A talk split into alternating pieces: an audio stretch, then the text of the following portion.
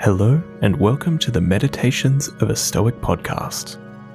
I'm your guide and host, Jason Martin.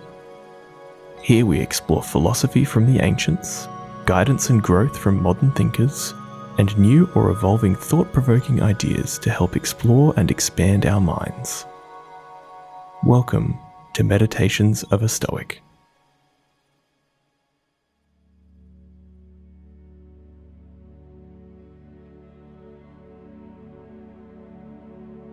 Hello and welcome again. Today I wanted to discuss some rather simple but in practice very important information. I have, as I'm sure some of you have been deeply invested in the Andrew Huberman lab his YouTube channel, his podcast, and many other things. And I was watching an interview between him and Tim Ferriss, and quite a profound yet simple bit of information stood out to me. He was discussing the core concepts that a human needs to fulfill to essentially function. And without these things, we'll find that we can struggle to function even as a standard human being. I'll list them out and then I think I'll elaborate on some that really stand out to me. And this is a tiered system. So all of these move down in importance. So starting with sleep, then nutrients, then movement, sunlight exposure, and connection. So these may seem rather obvious, but I would definitely urge you to do a deep dive on his content around these things. But I can give you my cliff notes and interpretation to help guide you on this journey, as it has really vastly improved mine. So he addresses sleep, that people with less than six hours of sleep find it very difficult, as I'm sure you are aware of, like me, to function at your peak capacity. A goal would be a regular sleep routine with at least seven hours of sleep.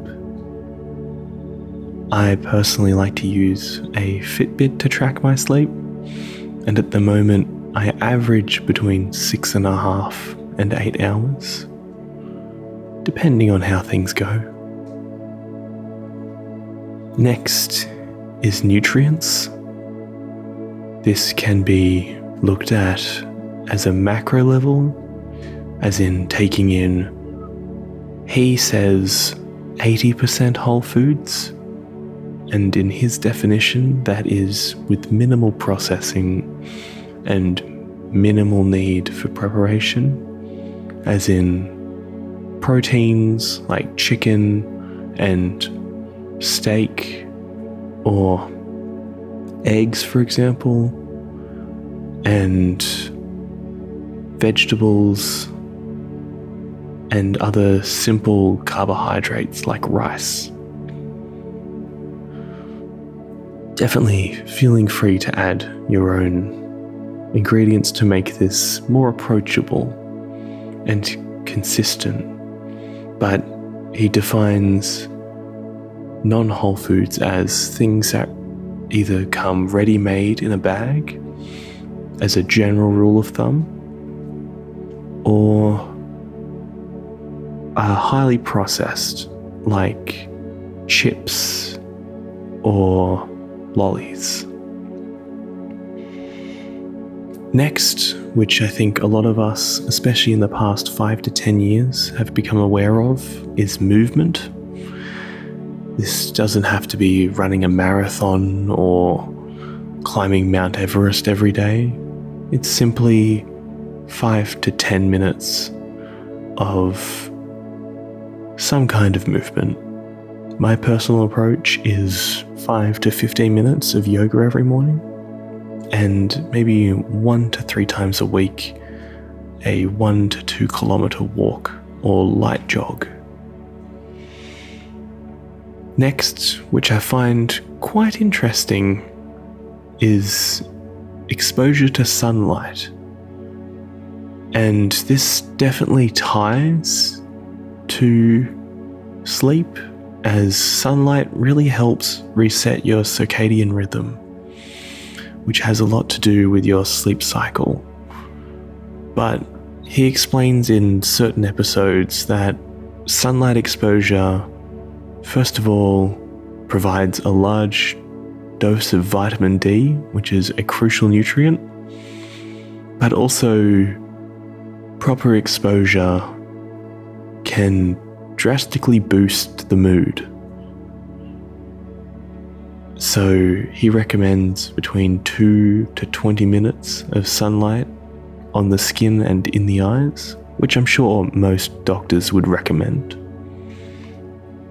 And on overcast days, err further towards the 20 minutes, whereas in Australian sun, sometimes two minutes is more than enough.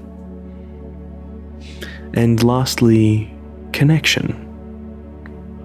So, this can be with people, but if you are more introverted like myself, it can also be self exploratory, as in meditation, journaling, and mindfulness practices. So, I find that these are really great building blocks to start a journey from, to sort of strive towards. And as always, these are simple guidelines, they are not hard and fast rules. But I would urge you to try and refine your daily practice and see how that can impact your life in hopefully a positive way. So, thank you again, and I'll see you next time.